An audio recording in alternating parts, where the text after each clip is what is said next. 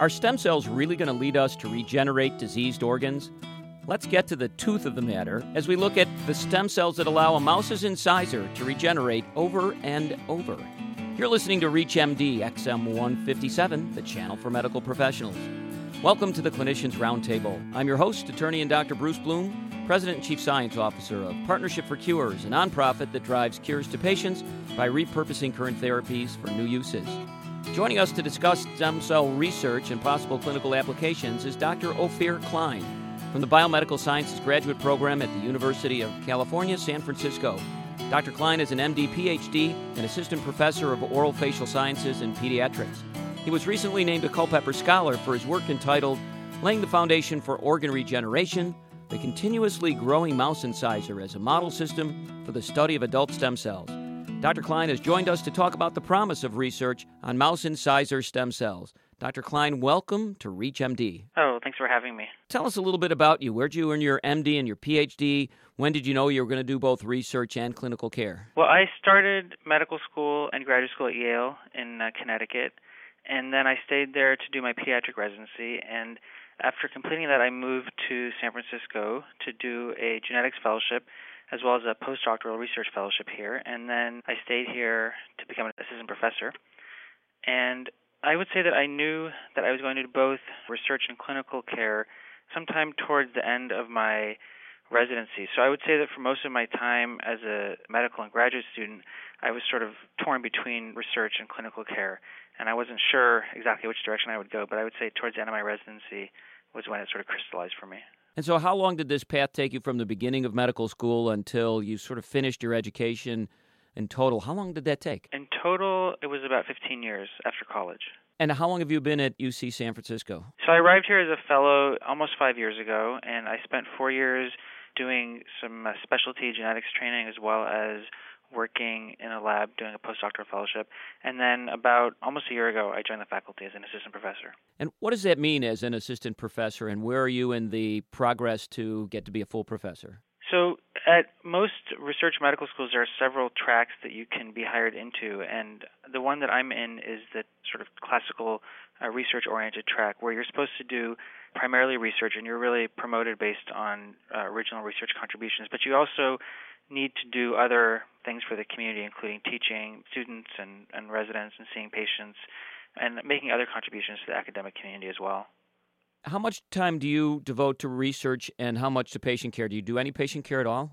Yeah, so right now I'm really lucky because I have most of my time reserved for research, which is a result of the department chairs who I, I'm in two different departments, and both of the department chairs are really committed to helping me get going. So right now I have pretty much 90% of my time reserved for, for research.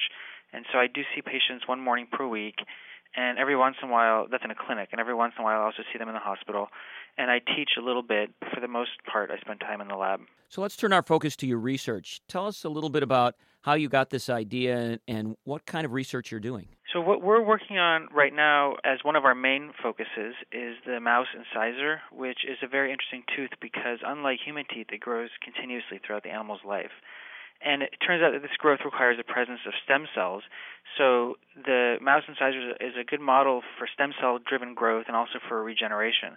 And the way we sort of stumbled upon this is because we were studying a different mouse carrying a different mutation which had the presence of extra teeth. And that sort of got me interested in this idea of growing new teeth and whether or not we could use stem cells to make new organs. So, why is learning about stem cells important right now? Where do you think this in general is heading? So, when you talk about stem cells, there's a few different types of stem cells. It's not one topic, it's, it's a few. So, I think what most people hear about in the news are the embryonic stem cells. And these are cells which hold enormous promise for treating disease.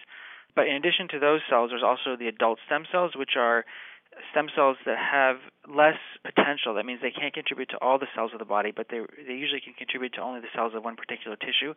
But they're similar to embryonic stem cells in that they're sort of more primitive cells that can give rise to more differentiated cells.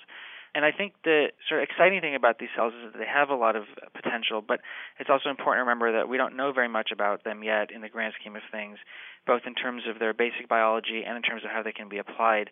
So that's why I think it's really important that we keep doing the basic studies, like the kinds of studies that we're doing in my lab, and not focus exclusively on trying to drive therapeutics right now from them. So your work on craniofacial and tooth development is this really just focused on regenerating human teeth, or do you think this will take us to lots of different organ regeneration and other stem cell issues? Well, first of all, we're hoping that what we learn is not important for just regeneration, but also just for, for basic biology. And we're focusing in the long term, I think, on, on a lot of different parts of the craniofacial complex, including craniofacial skeleton.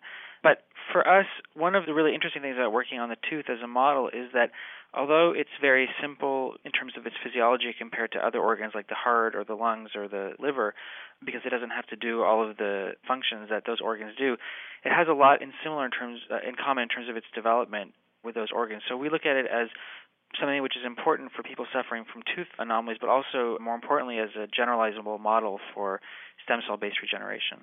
If you've just tuned in, you're listening to the Clinicians Roundtable on ReachMD XM 157, the channel for medical professionals. I'm your host, Dr. Bruce Bloom, and I am speaking with Dr. Ophir Klein, a craniofacial development expert from the University of California, San Francisco.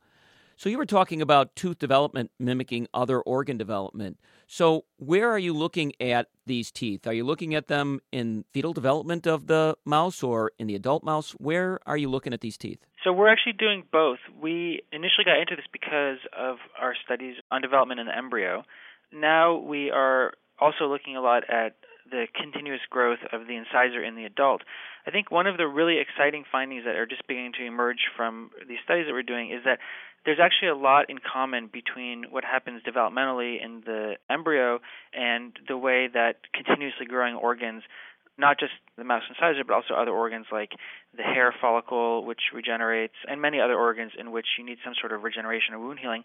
How a lot of the same pathways genetically and cell biologically that are used by the embryo are also used by these adult stem cells. And so, to me, that's a really interesting sort of basic biological concept that you recycle these embryonic developmental pathways in order to repair the adult. And also, I think it's going to be very practical because we know a lot about these developmental pathways, and I think we can use what we've learned about those in thinking about regeneration from a practical point of view. Tell us a little bit more about that. So, in more detail, what are the similarities and what does that really tell us? So, I can give you an example, which is the tissue that I study on, but I think this is true of pretty much all the other systems that, are, that have been studied now.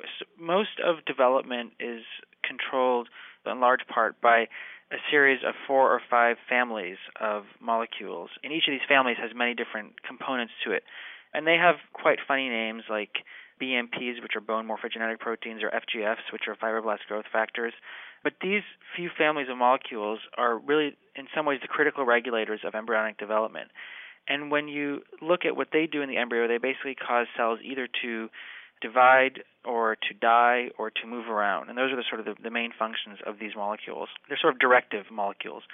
And when you look at, in our case, the stem cells in the mouse incisor, you find that it's those exact same molecules, and in fact, often the exact same family members that are important for embryonic tooth development are also important for the direction of the of the stem cells in the adult. So it's it's really almost as if the same system has been recycled or just co-opted by this adult stem cell niche and just really modeled itself on what the embryo does. So you mentioned divide, die, and move around as three functions. What part of this causes the differentiation of the cells from the stem cell into something else? So differentiation is sort of I guess a later function than than what happens as opposed to that initial part that I talked about. So after the cells basically move around or grow or figure out where they're supposed to be, at that point they then receive a cue to differentiate.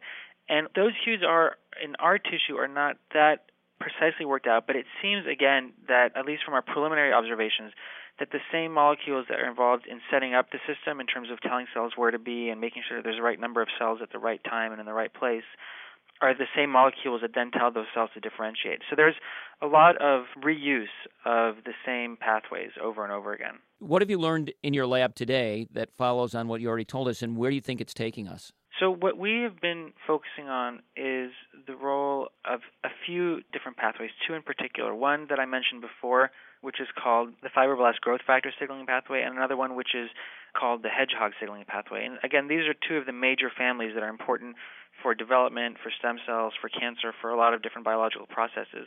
What we're trying to, do is to understand how the stem cells respond to cues from these various signaling pathways with the hope that once we understand how this process occurs in the animal, that we can then use that to make new organs in vitro.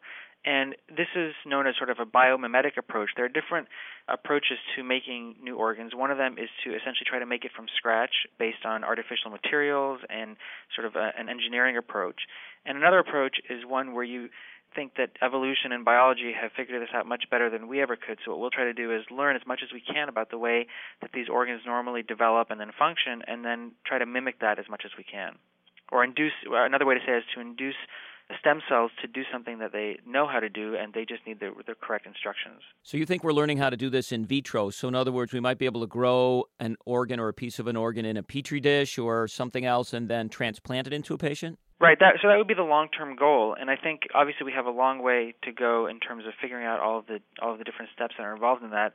You know, in particular, one of the things that we're very interested right now in understanding is not only how you can get stem cells to do things, but also how you can get them to not do things. Because of course, what you don't want is to have cells that run amok and do bad things like like give you cancer. And so, understanding the various layers of control, both those layers of control that are important for, for the cells to do what you would like them to do, but also those layers that are important to get the cells to not do what you don't want them to do. And do you think that your research will ever, or other research that's being done like yours, will ever allow us to do the in vivo regrowth and regeneration of organs? I think so. My you know, this is a, little bit in the future, but my gut feeling would be that first people will develop techniques to do this in vitro. And in fact, in our field in particular, work not from, from our group, but from a lot of other groups, both in the United States and in the UK and in Asia, have shown that it is actually possible to grow teeth in vitro. So I think that's quite far along. It's a different kind of approach than what we plan to do, and it's it's quite preliminary. But I think compared to a lot of other organs, there is there is good evidence that this will be possible to do. And so I think that in the very long term, people will be interested in applying you know some topical substance to for example a jaw or some other part of the body and getting the appropriate organ to grow there i don't think that that's impossible but it seems like that would be a lot longer of a process than the in vitro differentiation and then implantation well we all hope that stem cells will create future medical miracles i want to thank our guest dr ophir klein a craniofacial development expert from the university of california san francisco for giving us some incisive insights into stem cell research to regenerate organs I'm attorney Dr. Bruce Bloom, President Chief Science Officer of Partnership for Cures, a nonprofit that repurposes existing treatments for new uses. You've been listening to ReachMD XM157, the channel for medical professionals. This has been the Clinicians Roundtable. Stay on top of the latest medical topics by visiting our new website at reachmd.com, where we welcome your questions and comments. Use the promotion code RADIO when registering online and receive six months of complete access to our on demand library of podcasts. Thank you for listening.